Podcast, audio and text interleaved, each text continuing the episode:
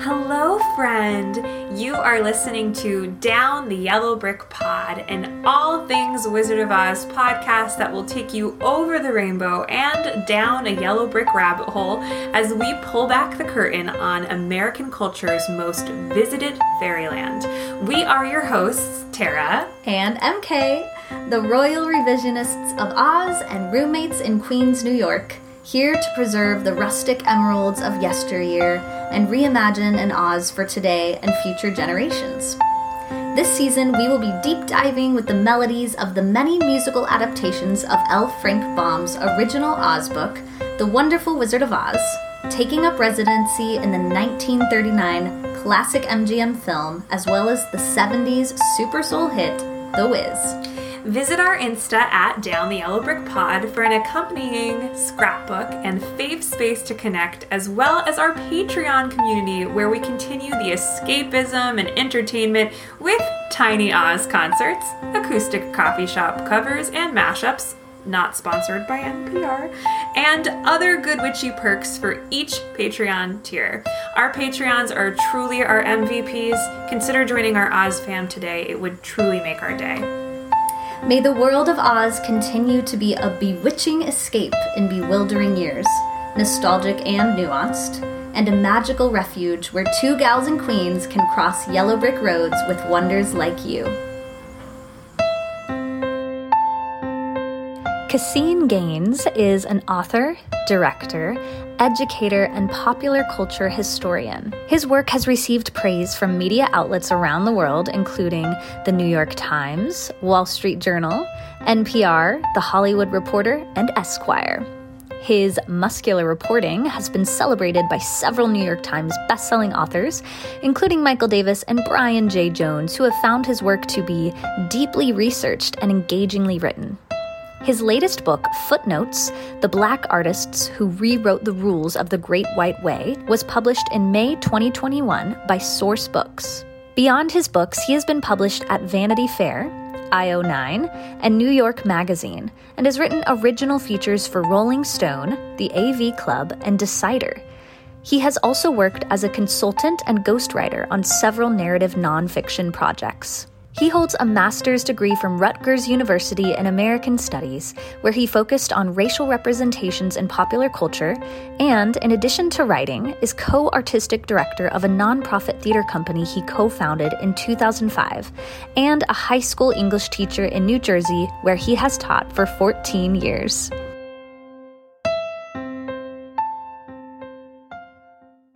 Welcome, listeners. Hey, Tara. Hey, Caseen. Hey. So glad to have you with us, Caseen.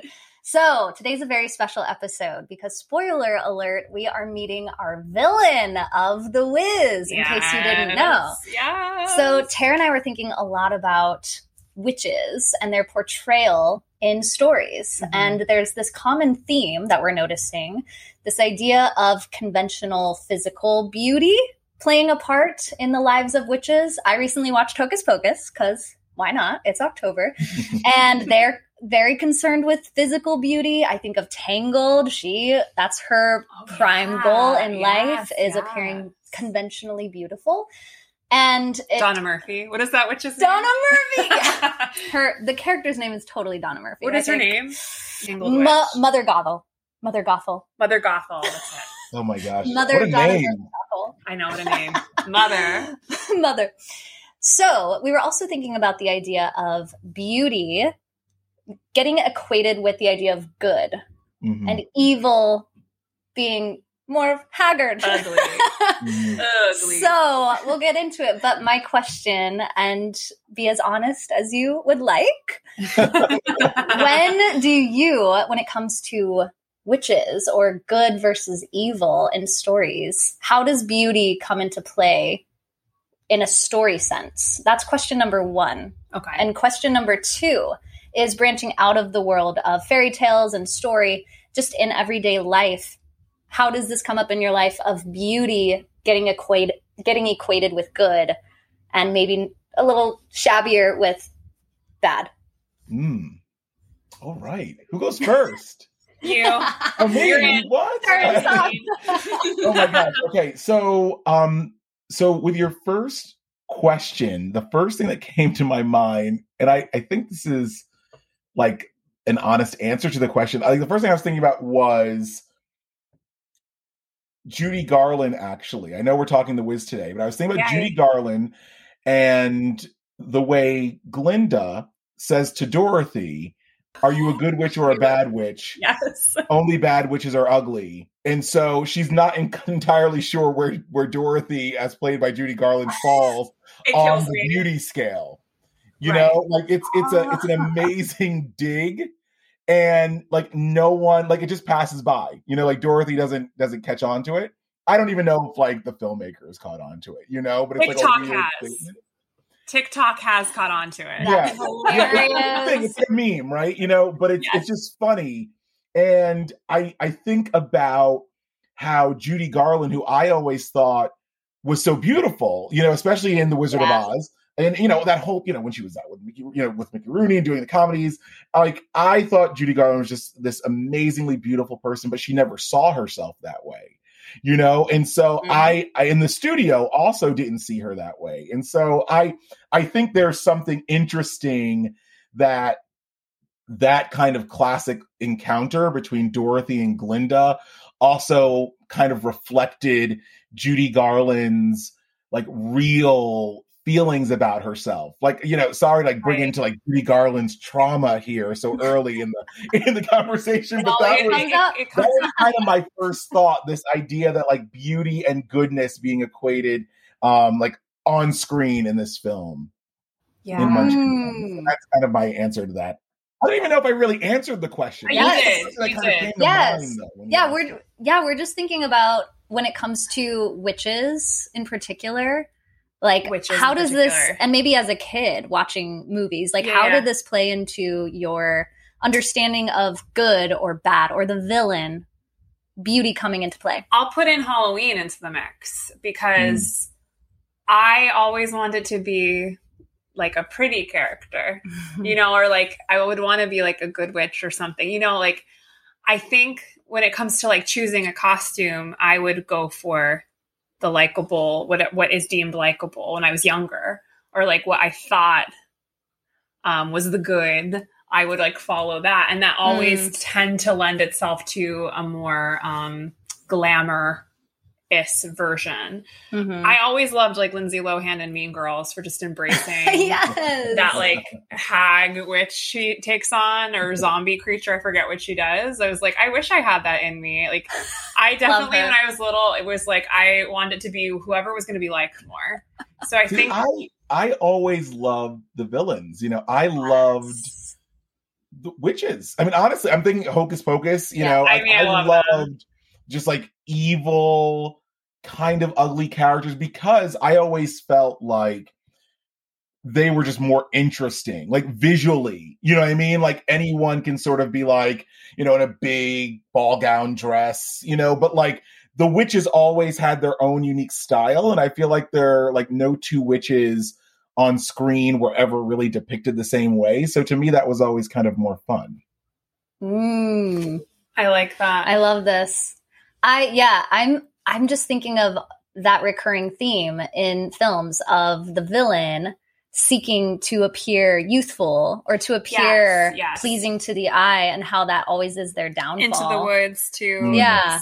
And how Mm. it ultimately destroys them in the end, like seeking some superficial layer of beauty. the crone not having any like validation i guess Mm, is like a mhm. theme, like the crone phase of the witch when i think is i think the witch is the most powerful in the crone phase because they've been here the longest but like Mhm. that being denounced mm-hmm. is interesting in a lot of these stories Mm-hmm.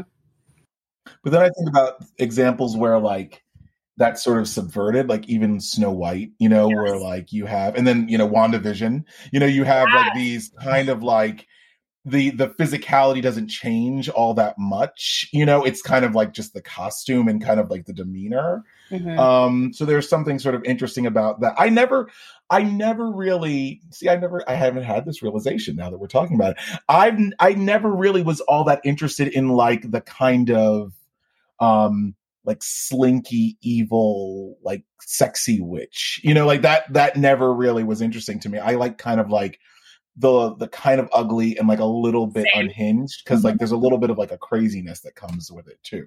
Like I Mhm. love Evillene. She's Yeah. Evillene is Yeah. fantastic. Just and that's what's cool about the witches in Oz is that they are full out like in their in their archetype. They are Mhm. full out version. We don't have the witches in Oz wanting beauty. They like the, maybe who knows? I we still don't ever really know why they want those damn slippers. We don't know what we don't know what she's going to use it for. it, yeah. Maybe it has to do with youth. Maybe it is a connection to youth. We Yeah. talk about Oh, this a can. I add? I'm so sorry, but now see, you should have asked this question because now I'm just thinking about all this. I, so I I want to know how does like Elphaba oh, fit into gorgeous. what we're talking about here because. I I don't think that she is ugly. She's like you know that's kind of the thing, right? Is that I think she's not really gorgeous. Right, Right. right. If you look at close-ups of these people playing Elphaba, they look incredible. and they Absolutely always beautiful. cast they always cast women with the most intense eyes, I've Eyes ever and like seen. the makeup is in bone structure, right? It's always yes. The makeup is fierce. Even I mean, so the, let's just question the taste of Shiz University for a second because Yeah. that's what it really is all on. But yeah, yeah, that's that's funny too. Like I see Elphaba as gorgeous. Yeah. She is deemed in this. she would be like a cool, as cool unconventional. girl. I feel like in uh, as a as a Gen Zer, yeah, she's a cool Gen yeah, Z. she's a cool Gen Zer, but Yeah. a millennial, she maybe Yeah. would feel out of place. right, right. See, and I'm thinking like she like feels to me like a Gen X, like kind of like a Janeane Oh. Garofalo kind of type, you know, like a my so-called life. You know, she seems like a little. She's got a little bit of a a, a grunge side. I feel that's what I feel, but then Yeah. I also think it sounds like every generation just wants to kind of claim Elphaba as as part of their own. For sure. This is true. She she is living through all the generations. Yeah, yeah. It's kind of amazing right now She's witnessing timeless. this wicked like resurgence too. Like I think out of all the musicals that have reopened back on the Broadway, Wicked is probably getting the I most think it's yeah. attention as Yeah. like Mhm. iconic musical theater coming back because I guess like if we're looking at all the shows that have been around the longest, like Lion King, Chicago, Mhm. Book of Mormon, which is still not open yet, correct? Phantom. Phantom. I don't believe Book of Mormon's open yet. Um, yeah, like Wicked makes the most sense to what we just witnessed Yeah, in this Yeah. past year and a it half. does. It, I and I do think it might be one of the best written musicals out of the ones coming back, or the most crisp and fresh production elements. Mhm. um, it doesn't feel like it's 20 years old. You know, that's the crazy part about it. No, It and really that, it keeps getting this like I guess like to bring it to your question of like um which which is in youth, it does feel like it has a witch witchy youth Mhm. to it, Wicked especially. Mhm. What was your second question? Second question is we've sort of touched on it of like our Halloween costumes, which I love. Right. okay. Is So I answered that. Maybe more stereotypical, like, oh, this is pleasing to the eye or beautiful or it all looks. Uh, I'm thinking of like the green goggles, even in the original novel, of like everything looks gorgeous and glittering, and it's actually maybe not. But we equate this glittering facade with, oh, well, it's good, it can be trusted. And if it's disheveled, it must be bad. Are there examples of that? I feel like politicians. I feel that way. Boy, I feel like, and I feel like everything. Everything. This is true. I feel like the older I get, the more I realize like nothing is beautiful. you know, like or everything, is yeah, just- everything Yeah. is like very complex. Everything has shades. Yeah. yeah. But also, it's kind of it's kind of what you make of it. You know, like you know, if like, you can find like ignorance is bliss. You know, to some extent, and like you can find like your little pocket of comfort. You know, like you can. I, I guess this is what I'm saying very inarticulately. Is you're only beautiful or ugly like in the presence of other people. Do you get what I'm saying? Like if you're mm. by yourself, right. Then, nothing you're, That's then like there the is no truth beauty bomb of this episode already. If you're Like, by yourself, it doesn't. Yeah, like what does this even mean if we're not making measuring sticks out of it? yeah.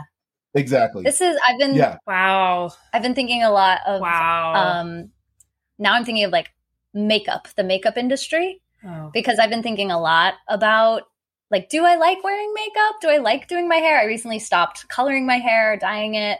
Um and it's like it's funny because I feel like when you're put together and like have the full face of makeup, people are like, "Oh, you're really trying. Like you're here. You're ready for the day." Oh. And that's like the stereotype, right? Or maybe that's my own. Is that what people really say? No, they don't use that exact Well, term. there's no. the opposite one where Or they trust There's you. days if you I- look presentable or right, something. you look professional. Or professional. I feel like if I went into a job interview with no makeup, I Not tired, personally yeah. would would feel insecure, and I hate that I would feel that. Or there's like, oh, you look Yeah. tired today because Right. you don't have makeup on. And also like ma- this is where I get it with makeup. It's just like, I mean, it's okay. Where do, how do I like not make this whole episode about this? Um, I just, man, like, I think it's where most of, I would say, a lot of female money, dollars, hard-earned dollars is a go. huge And- industry. men don't even tap into this industry the way women typically do or like let's say like female presenting folks um, tap into this industry and it like kind of dominates where our money directs every month like there's always something going to skincare or to makeup and i'm like wait why is this only on like one one gender Right. one gender So I. I don't. Boy, I mean, I don't even know if this is like an invasive question. I don't think it is, but it might be. I mean, Go like when you say dollar, like how much a oh month yeah here, yeah, Here yeah, it is. yeah, yeah. is? Do you spend on? Now, I, I'm gonna Mhm. I'm gonna be really specific in the question. yeah like things that other people can see, like skincare that is noticeable, not like you know maybe like a, a nighttime regimen. Although uh, maybe you would say that No, that's something that people Yeah, people spend a lot on that. That's where my money goes the the most. I would say probably month is kind of hard. The pandemic has changed things because I'm like I don't care as much as I Mhm. used to. So that definitely has changed things. Like I'm not in makeup right now. Let's go back to like 20, 2019. Okay, 2019. Back in the Sarah. day. Yeah. I would say at least 100 a month at minimum. So that's what that's 1200 a year going to makeup I think yeah, because me. we're we're actors too. So Yes. like they don't provide that No. like at That's not counting. You're you're leaving hair out of it. Oh, you're Oh, yeah, I'm leaving we're leaving hair hair out of add it, Add hair which into the is mix, a which- whole. yeah, add hair into the mix. That adds probably, I would say, like anywhere, probably fifty more dollars. Oh God, if we're getting our hair done, I mean, I was it. thinking when I used to get my hair done, and I was, I wasn't even on top of it. Like, so I think you're supposed to get it done. I go three times a year. Yeah, I would go maybe twice, and it's like at least one fifty. At least one fifty minimum. I've paid way more than that before. So that's a big reason I've stopped. right, and then there's we're not even talking about nails. and then nails. That's a whole other thing. that can Eyebrows, be like forty a month. eyebrow waxing, um, all the other kinds of waxing. Like it dominates. I was telling, um, so I lead women's circles, and I had said out loud in this women's circle I was leading that we were sharing like what we feel like we're a student of right now. And I shared, I'm a student of learning to love my face as she ages right now. It's learning Wow. to love. I like that. That's not. That's I like Wait, that. wait, wait, though. So my phone, my phone heard that, and I have been getting Botox ads from Instagram. No. Oh. There it goes. no. There, you is. go. Like There there, it it is. is. There's like the ultimate Wicked Witch, right? Like the algorithm Oh, no. is a Wicked Witch Oh, no. slash wizard slash like what is what? right. Just trying to keep us in. Oh, that's a sad. That's a sad ending to the story. It is. That story took a turn But I I was not say- prepared for. The Casey and I say scroll up. We don't need to look at that. a happier ending is what you said, Caseen, of when you're by yourself. yes. And I and that, that. equates to like finding beauty in your own self, which I think we all need more of in our life. Believe in yourself. Yeah. Right from the start. Done. Amazing. Well, let's go to a sweatshop, shall we? Let's the do opposite. Yeah.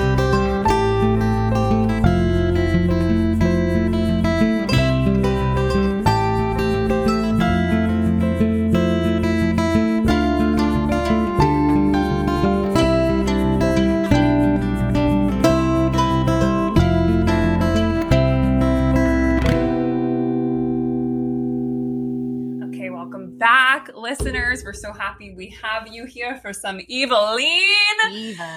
I love Evillene so much. So we are going to break down how we each individually took in this scene through our bullet points. Then we'll get into some musical comparisons and go off-roading a bit with what this scene made us think about, what stood out to us.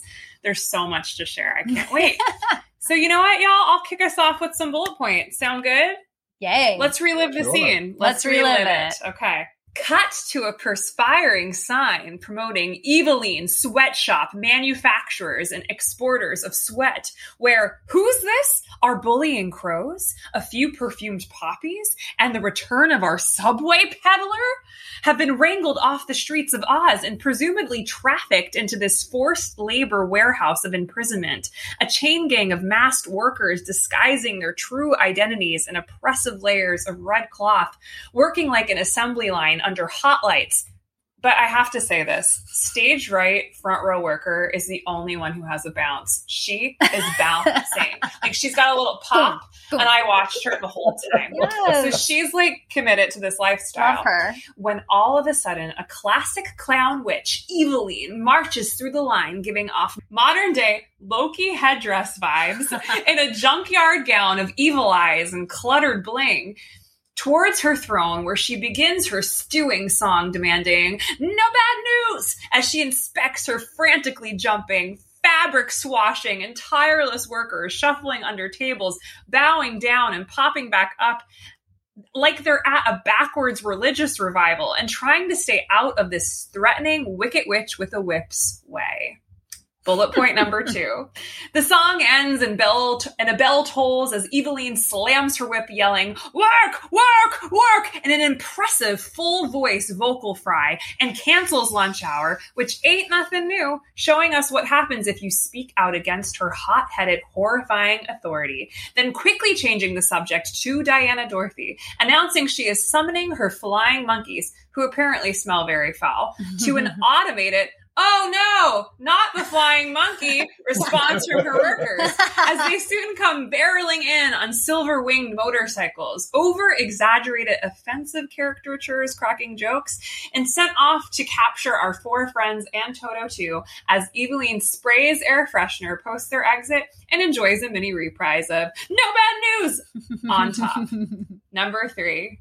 Cut to a metless, jetless Shea Stadium of Oz, where our four and Toto two, who ain't scared, ain't have nothing to be scared about, are soon caught like deers in headlights by the Flying Monkey Motor Brigade, leading to a children's theater chase scene in which they all split up, winding ramps with Tim Nipsey practicing his soft shoe routine, going up a down escalator and getting nowhere, until finally Diana Dorothy finds a trash bin to hide in. The Scarecrow, Tin Man, and then the Lion following, all while making a hell of a lot of noise. And finally, a whimpering Toto, which breaks my heart, responding to Diana Dorothy's classic Toto cries, all huddled together to finally being cornered by the monkeys. No escaping this time. that is it. Toto! Toto! Classic Toto. Toto! I just love her and her, and she's like Lion. She just, oh. it's her too. Th- those are it for me. Over and over. Lion, Toto! Over and over. it's so good. It's a good Uh, warm up. Yeah. Gets you right in Ah, there. right in the Yeah, right in there. That's got a, that's a vocal fry performance too. Her her register Oh is particularly gosh. shrill at, at the screaming she throughout it? the movie. Are you a fan of Miss Ross in this in this movie? Oh well, Uh, I mean, there goes the rest of our time, right? I mean, there, I mean, like a loaded question? here's that's that's a huge question. Can I? I all right. I'm gonna. I'll answer, but I, I want to know like what other people's thoughts are. Like like as you've been going through Yeah, this yeah, yeah. journey. Mhm. So I here's The Wiz to me is like such an amazing movie, like in parts. Like I love every aspect of it. yes. But when you put it all together, it's like the weirdest thing.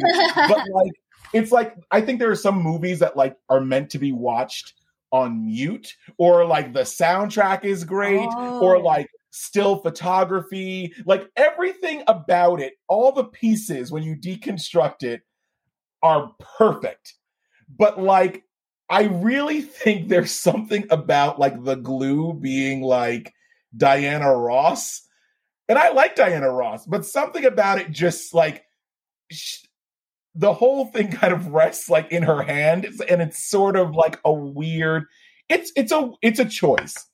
I love a bold choice, but it's a choice that like I don't know if it works for me. Mm. I don't know if it works for me like in the regular confines of like an Oz story. Like I would love if it were like some sort of like a return to like another Oz adventure. I could 3000% get behind that. It's a little bit hard to superimpose like a grown adult New Yorker, you know, like being like New Yorkers in the 70s aren't aren't afraid like that. You know what I mean? Like this that's just not New York in the 70s. Like she is living in some fantasy version of New York. you know, I feel like before she right. even goes to Oz.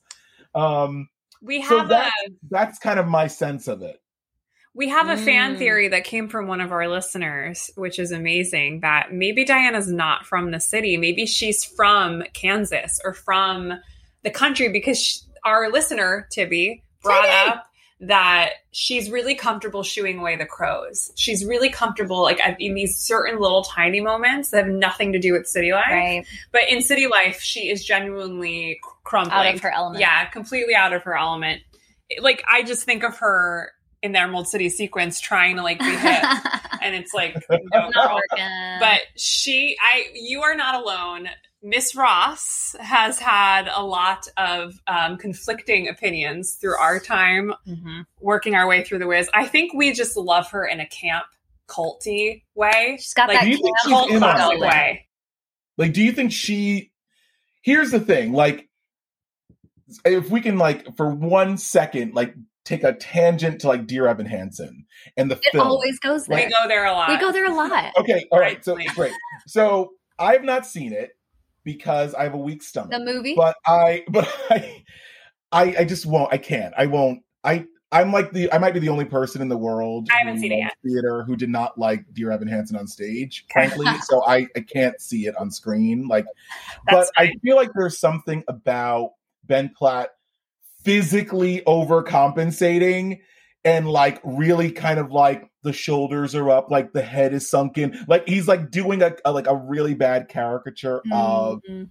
just from the trailers. And i and, and, like the trailers are the two minutes that they think best represent his performance you know? So i i feel like diana ross in the wiz is somewhere between being an adult and like also being like like sort of an infantile like adult and i kind of her performance actually doesn't bother me like it's it's a little odd but i'm i'm here I'm for with it you you, on know that. i'm okay I'm here for it. um i just think the idea of casting an adult period like to me i think the most important moment of the wiz is like that like family sequence like in the beginning where like you We know the scene. feeling we was like there's you could do you have you have done you know like you could do like a whole there's like that's a therapy session That's you know that's like 100. Mhm. Yeah. that's a that's something happening there i don't know there's a whole backstory with with this character that i i wish we knew more about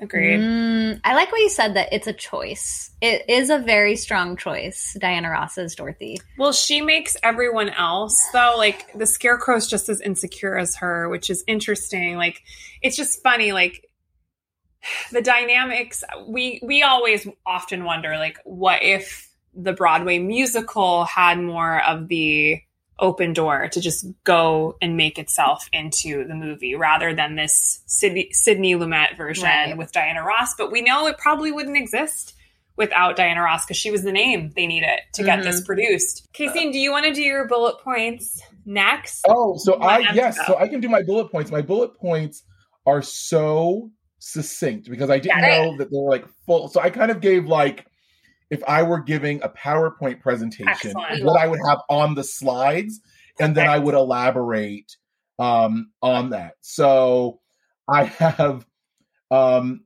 high energy, low energy chain gang dance with fabric. That was my first bullet point. Excellent. Perfection. Second bullet point was motorcycle puppet monkeys, overgrown hair, problematic. That was my second bullet point. Mhm. Yeah. hmm Interesting puppets though, but that's a whole separate thing. And then the the last bullet point was Scooby Doo esque chase sequence leads to dumpster mayhem. That is my Yes. third bullet point. Also, it's like Quincy Jones. What are you thinking with this arrangement that accompanies? Yeah, that was like that was a that was a, an interesting sequence, and I like Diana Ross doing the classic. i- again, like like Little Rascals, as Scooby Doo, s like popping her head up over the uh, whatever she was behind, like the Mhm. barricade thing, Yeah, you know, yeah, popping her head up and kind of like looking around and then calling over. So- Very um interesting, interesting choices. Again, a Scooby choice. Doo is a great reference. That's a to great bring one. into That's this world. you nailed it. Yeah, that was That's it. excellent. Thank you for those. All right, um, Fantastic. hit All your bullets. Here we go. Bullet point number one Descending deep beneath the streets of New York City, we arrive at Evillene's sweatshop, manufacturers and exporters of sweat. We hear the high pitched sound of iron hitting iron mm, as a line of weathered looking crows, disheveled poppies, one of the poppies with only one high heel on. I really feel for that particular yes. poppy. I've been there, weirdly. And even the subway peddler, hey, are limping along as rows and rows of Winkies, clad in red, wave strips of cloth in the air to a synchronized rhythm as sparks fly beneath the gate, rising slowly Yes. as purple and red smoke fill the air, revealing the Wicked Witch of the West, Evillene, sporting an iconic dress, covered in a mesmerizing array of jewels, diamonds, red, purple, and gold textures, and who knows what else. Who knows? Pieces of her hair sticking straight out from her head beneath an angular crown, and curved red slippers on her feet, grimacing with tiny teeth as she takes her place on an oversized throne, which actually appears to be a giant a giant toilet, and begins to sing threateningly, Don't nobody bring me no bad news. Bullet point number two. Excellent details. Yes, yes. I feel like I'm like giving a school presentation. I never print this out. Bullet point number two. The masked Winkies give us their best jazz hands, crawling on the floor, carrying rolls of fabric around the sweatshop, high kicking and waving cloth in the air as Evillene paces in their midst, belting and barking out her commands, fiercely cracking a whip as several of the workers collapse, sprawled out in the center of the floor. And after finishing her power anthem, returns to her toilet throne, shrieking, Work, work, work! and that all lunch hours have been canceled, ominously seething. Suffering is food for the soul, sending a spark of light and fire with a flick of her wrist towards a concerned Winky, proclaiming that she will now summon her flying monkeys to the horror of the Winkies. Bullet point number three. With more sparks of fire and light, a gang of monkey motorcyclists wheel noisily into the sweatshop, black curly hair and beards falling from their tight caps and large goggles, their bodies completely covered in black leather suits and huge gloves, as Evillene commands the monkeys to bring Dorothy and friends to her immediately, and not to damage those silver slippers, as the monkeys wheel away and Evillene sprays her own personal brand of Oz Febreze. For bras, or Oz Breeze. Take your pick. As immediately the flying monkeys screech through hallways and platforms outside Shea Stadium, chasing after Dorothy and friends in a classic chase scene, the Tin Man finding himself comically stuck in the center of an escalator, Nipsey. Probably what it. I would be doing in this scenario. Dorothy running for her life on the roof of the stadium, all culminating in all four friends eventually finding each other to huddle together in a laundry bin. Toto adorably leaping into Dorothy's arms. I love that moment. Thinking they're finally safe to breathe a sigh of relief as suddenly the motorcycle monkeys have them surrounded as ominous trumpets blare overhead. Excellent work. Okay. Wow, y'all. We're into it. Well, let us start by going back to the musical just to like presence what was happening in the original book by Mr. William F. Brown. So bringing bringing us back to that script. This is a lot this is way different. The Mhm. most general the most general difference is that this scene is much longer in the Broadway musical. And I remember when I watched it, we both went to the Lincoln Center Library to sit down and watch what they have, which is the 90s touring revival with Stephanie At the beacon. Mills mm-hmm. and Andre DeShields. This scene felt like, please be over. It Like, was I was long. like, please, we need to, we and need it's to so keep cold going. in that room. so you- Oh, yeah. Like- watching it, it's very cold. Yeah. Oh no, yeah. It was I- freezing in that library. I was really feeling this it. was a scene that I felt like drag. So I'm I am appreciative of the movie's length, succinct. but Yeah. there are things that I miss from Evillene in the musical. Mhm. Um, so there's a Lord High Underling. There's Mhm. like a winky chant happening, and she's being pushed on onto this throne that is not a toilet.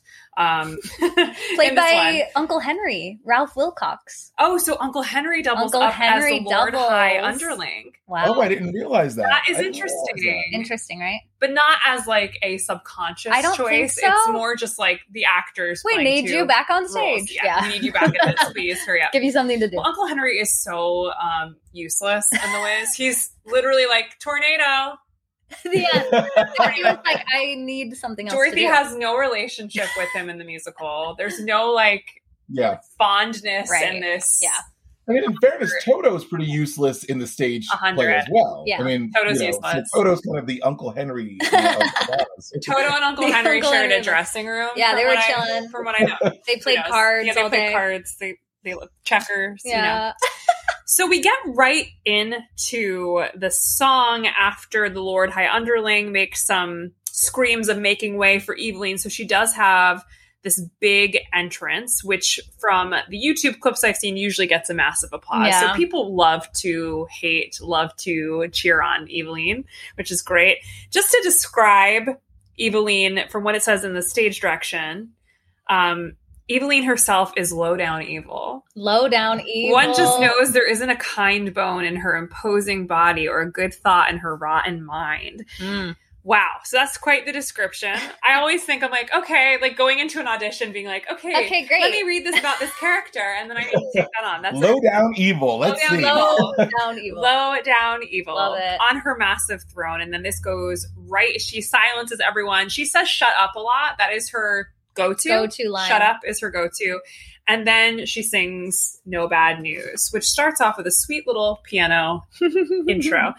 I think what lyrics jump out at you in No Bad News? Like which ones do you really hear? What do you Hmm. feel from this song? Because it's pretty much the same as in the film. hmm The presentation's a little bit different, but I think this is this stays in the same world.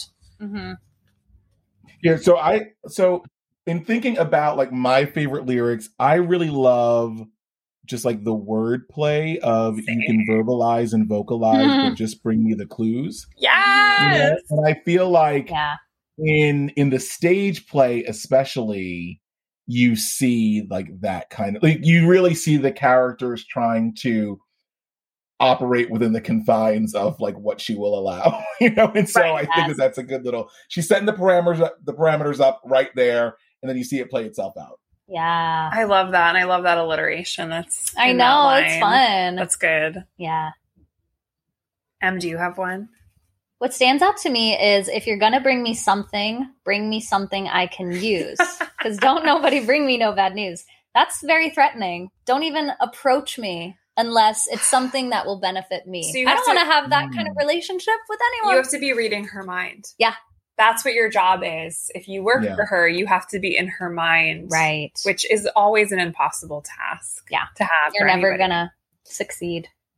I chose better watch the way you ch- better watch the way you place the words that you might chance to choose. Mm, whoa.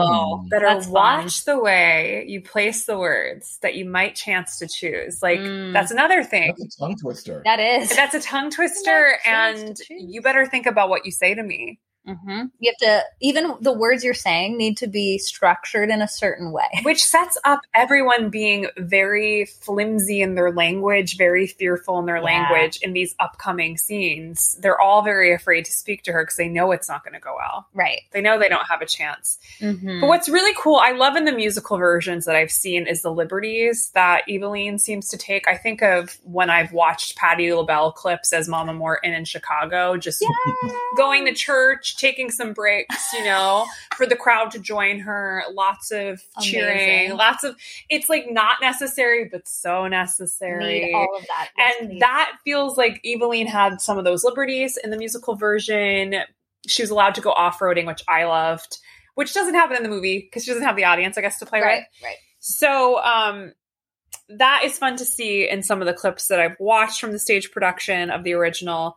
And then we get into Can this whole you, yeah. do you do you think it's a like for a performer do you think it's uh, like liberating that it's a positive to play a character that you know from the moment you step out on stage you're gonna like people are people are waiting the whole show to see you, to see what they did with the costume, what they did with the makeup, how you're going to play this part. Like, is that intimidating or is that freeing mm. for these mm. performers to sort of like the expectation almost yeah. being to put your own spin on it and like, let's see what you can do?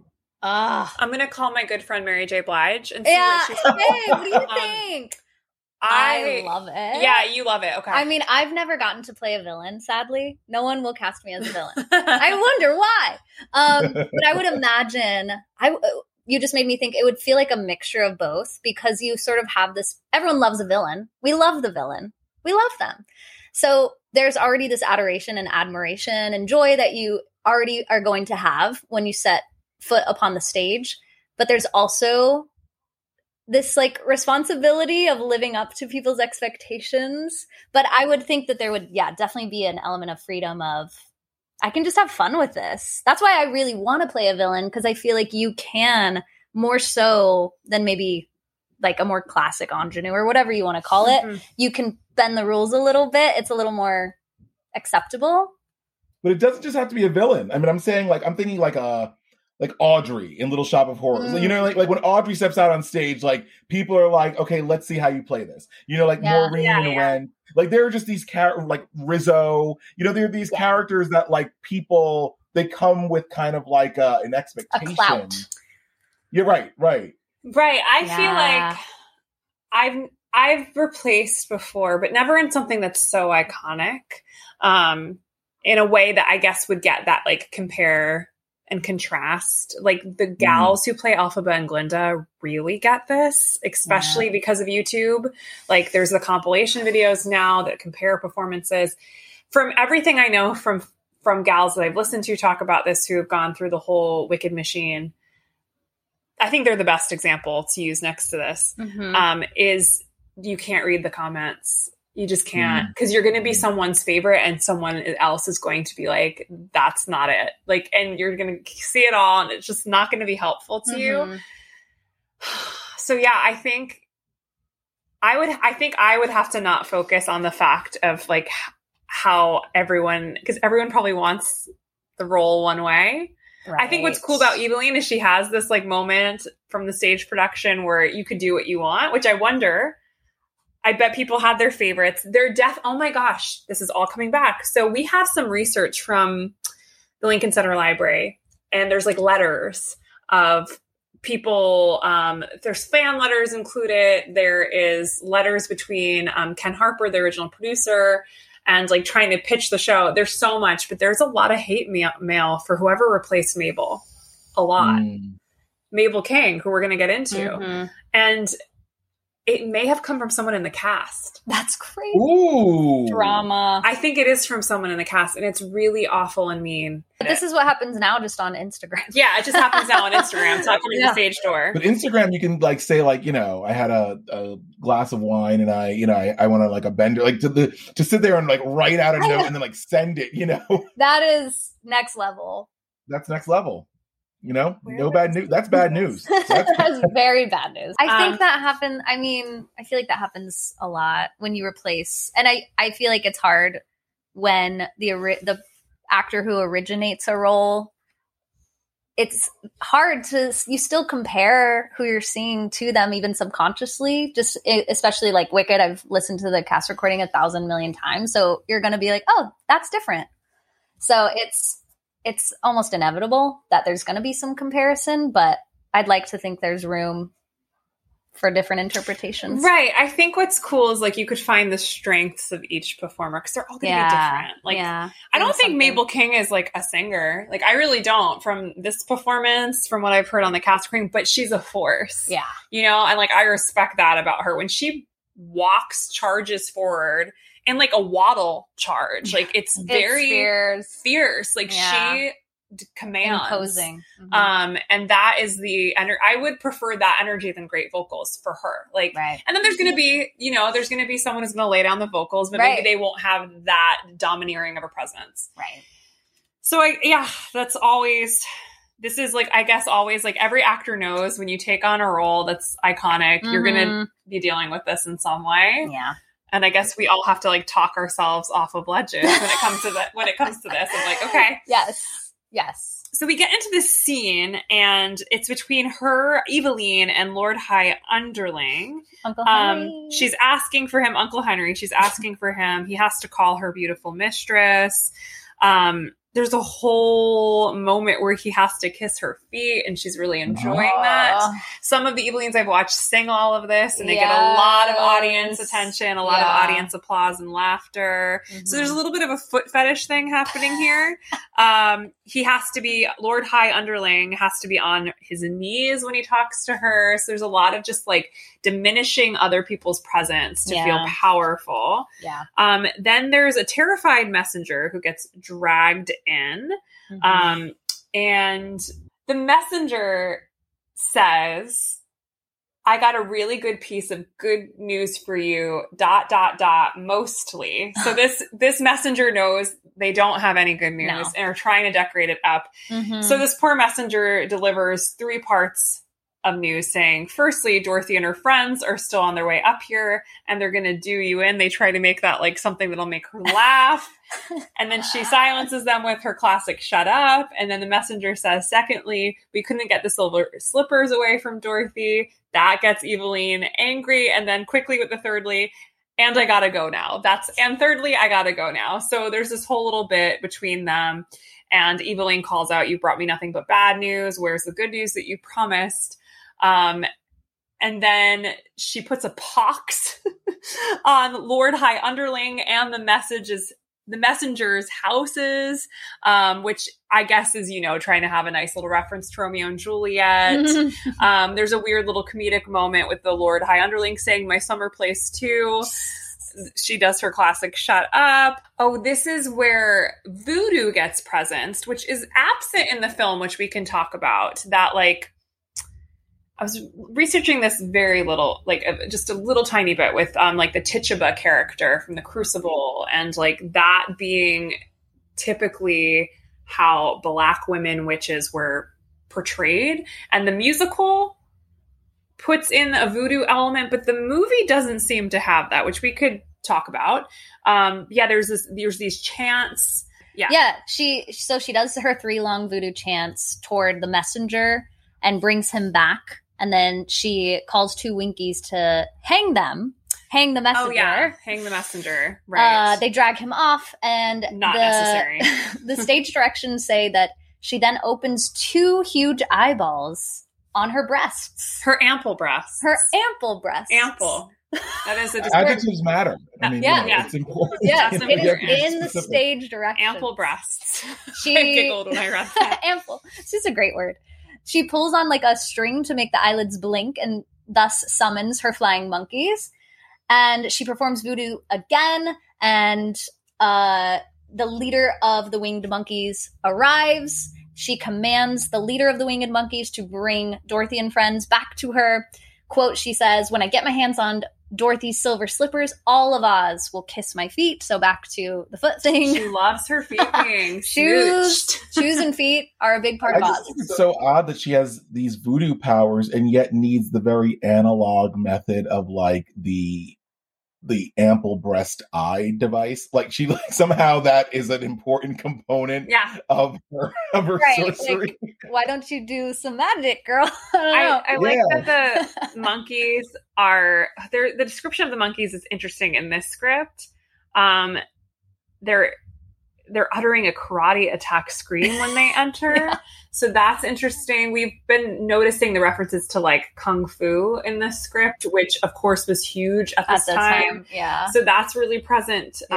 Um, and also, I like that they put on the words of the wing monkeys that they are the hitmen for her. Mhm. So they're the ones Right. who do do Her her, bidding. It's like Yeah. mafia, mob boss. Like they're the people who take out the threats Yeah. that she just has to call upon and and send. But there's all this stuff with karate attack exercises and like high pitched screaming that is attached to the monkeys in the musical version. yeah. So it's funny. I I directed once um a high school version of The Wiz in 2011. Yeah. So you're taking me back because I'm like like note by note. I remember this, and I will say while I know this is a no no, but I'm going to admit to it because I think it's kind of funny. It was always funny to me. There was one little thing, like literally one little line that I added to this scene when I did it with my high schoolers, which was when the um, the Lord High Underling is no no no the messenger when the messenger is being hanged i think right like being dragged yeah. out to be hanged mm-hmm. um i had the messenger scream as they were being taken off who's going to deliver the messages like that was like that was my little like, that was my little because they were so concerned about their job you know they were Aww. they were concerned just that these Excellent messages that's super sweet. Um, do my job so, but it's funny because like as you're reading this out, like I'm remembering number one, the problem, not problem, but like the challenge, the challenge, challenge yeah, of the the script for the stage play is that it is so dated. You know, it's so rooted in 1974, right, and like yeah. it's it's filled with jive, and it's filled like it's just so slangy and like in a way that like I'm sure in 1974 didn't even feel like it was like real, you know, slang to like yeah. the majority of the audience, you know, yeah. was going to see it. Um, but then also I was um it was really frustrating for me actually doing the Wiz because I felt like the whole sort of thesis of the Wiz, to me at least, was like you're doing the Wizard of Oz, but you are putting a new interpretation of it. You're not putting Dorothy in a blue gingham dress. You're doing something else. You know, and like so everything was not the choice that people were familiar with. And also, at least my approach to it when I was working on costumes and makeup and things was like also I don't want to do what they did on stage in the 70s, in the 90s. I didn't want to do what they did on the film. Like I it was like we're going to remix this thing cuz that's kind of in the spirit of this and it was just so hard. Yeah, because like you like there are things that work, you know, for the story, for the costumes, but to do the whiz is to say we're going to do our own stylistic version of this. Um, so that was really really hard, and it's funny because I was directing the Wizard of Oz on stage, the Royal Shakespeare Company version, and we were slated to open I want to say something like March 24th, 2020. And so oh. we had the entire show rehearsed, costumes, everything, and we never performed that production actually. Oh, um, because of COVID. Oh, yeah, so that was my like it was 10 years later, it was wow. my return to Oz and I've always wanted to direct The Wizard of Oz on stage and I was so excited to more than more than seeing the show I directed, I mostly just wanted to hear the score. Yeah. You know, with an orchestra. And I, I never I never had that chance. We just never got there in rehearsals. So close. We are putting it out there in the world. It'll return. it returns. I hope so. I had an eight foot tall puppet head of Oz. Yes. wow. It was amazing. This great puppet, but what can you it's do? It's gotta happen. Oh gosh, 2020 robbed us. So, I know so many moments, so many gems. uh, my puppet, my eight foot puppet. oh my goodness. Well, getting well, out back to that shoe scene, back to the shoe fetish. Yeah, so that scene ends, and then we have this funky, funky monkey. monkey. ballet. Who doesn't love a ballet? The dance depicts the treachery of the winged monkeys as oh, a mob. No. and the capture and kidnapping of Dorothy and her friends. And then we just have Evillene ending the scene with all of us will be mine. And that's the end of where we are at in the film to the musical. Oh, I love a funky monkey ballet. I love a funky monkey. Sounds like a, a Ben and Jerry. It is flavor. Isn't it a Ben and Jerry? funky monkey ballet. so, yeah. Chunky monkey. Chunky monkey. That's it. Chunky monkey. Uh, it should be funky though. That'd be better. yeah, that'd be way better. Love it. Oh my oh, goodness. All right. Let us come in to the film scene. Is there anything that struck you as a parallel to today's times or anything that you were reflecting on in the themes of this scene of the sweatshop perhaps of um, a dominating female presence um, in an it's kind of a it's an unconventional role for a female presence, mm-hmm. especially of the time. Yeah. Anything stand out to either of you there that you were thinking about or researching more on whatever comes up? And I was thinking, um, I feel like the sweatshop, and this was my like wacky like thought on this, which I don't know if this is just me out of left field, but like the fact that they are manufacturers and exporters of sweat.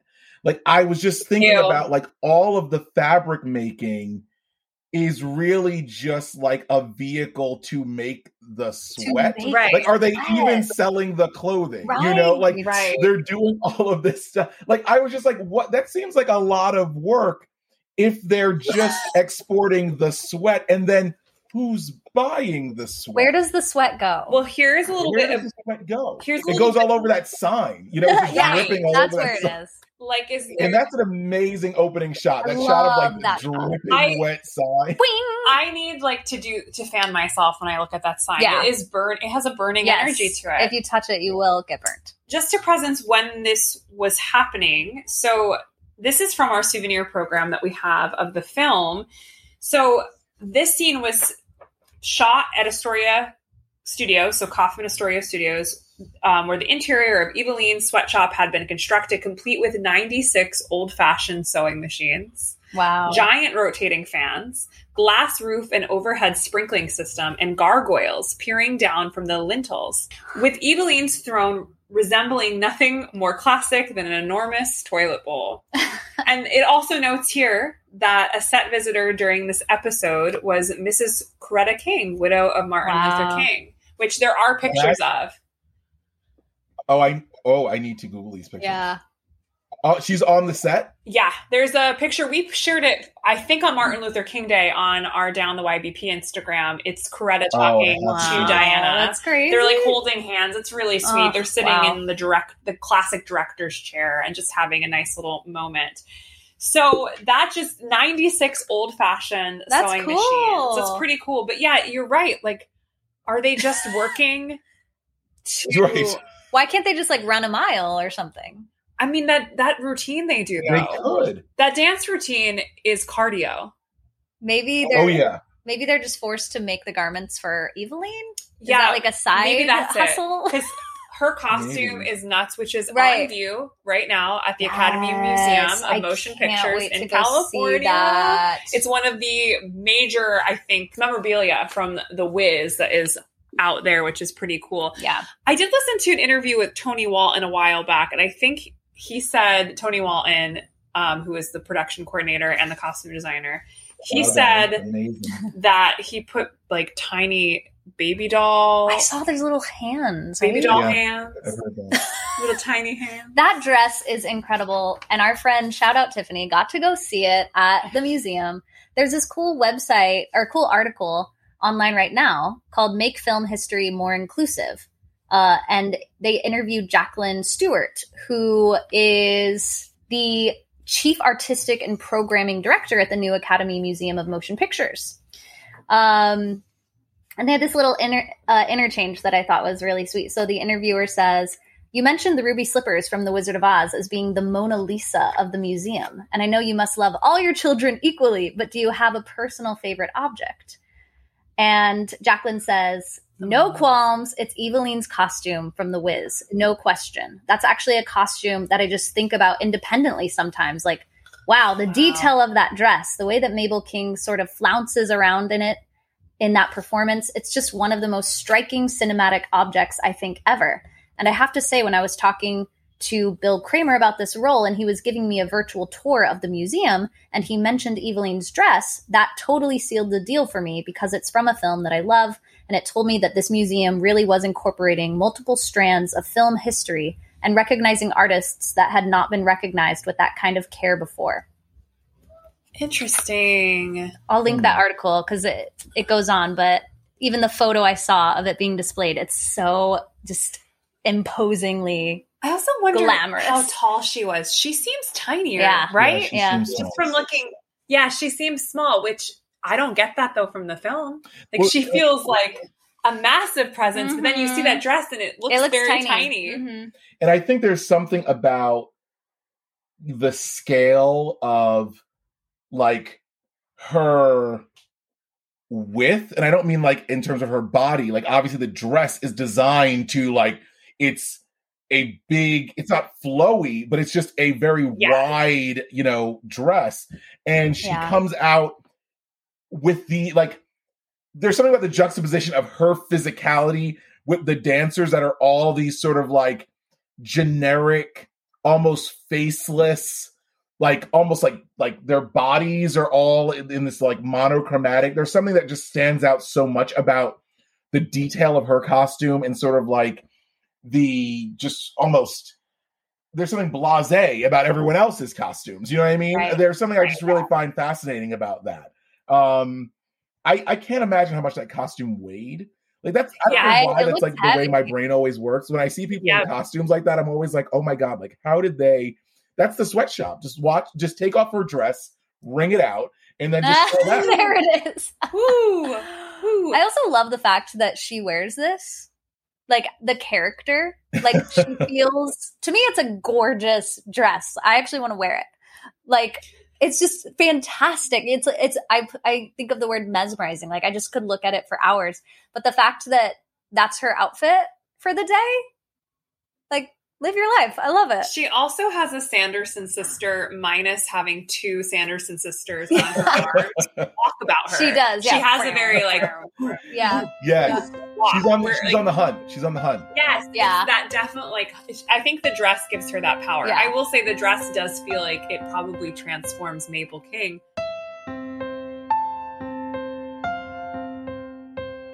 Thank you so much for joining us for part one of Evillene's Sweatshop. Please join us for part two, dropping this Wednesday. Thank you so much for listening to Down the Yellow Brick Pod. If you are feeling frisky with your fingertips, scroll on over to Apple Podcasts and leave us a glowing rate and review. Each person who leaves us a review will be entered to win our end of the season Oz giveaways, mm. including a gift basket of musical adaptation goods, which, trust me, you aren't going to want to miss. All previous reviews will also be considered in our entries. We see you. Until next time, catch us at Down the Yellow Brick Pod in our Technicolor scrapbook on IG and partying on our Patreon. Gratitude to our patrons of present and future for making more magic possible. Let's escape to Oz soon, okay? TTYL!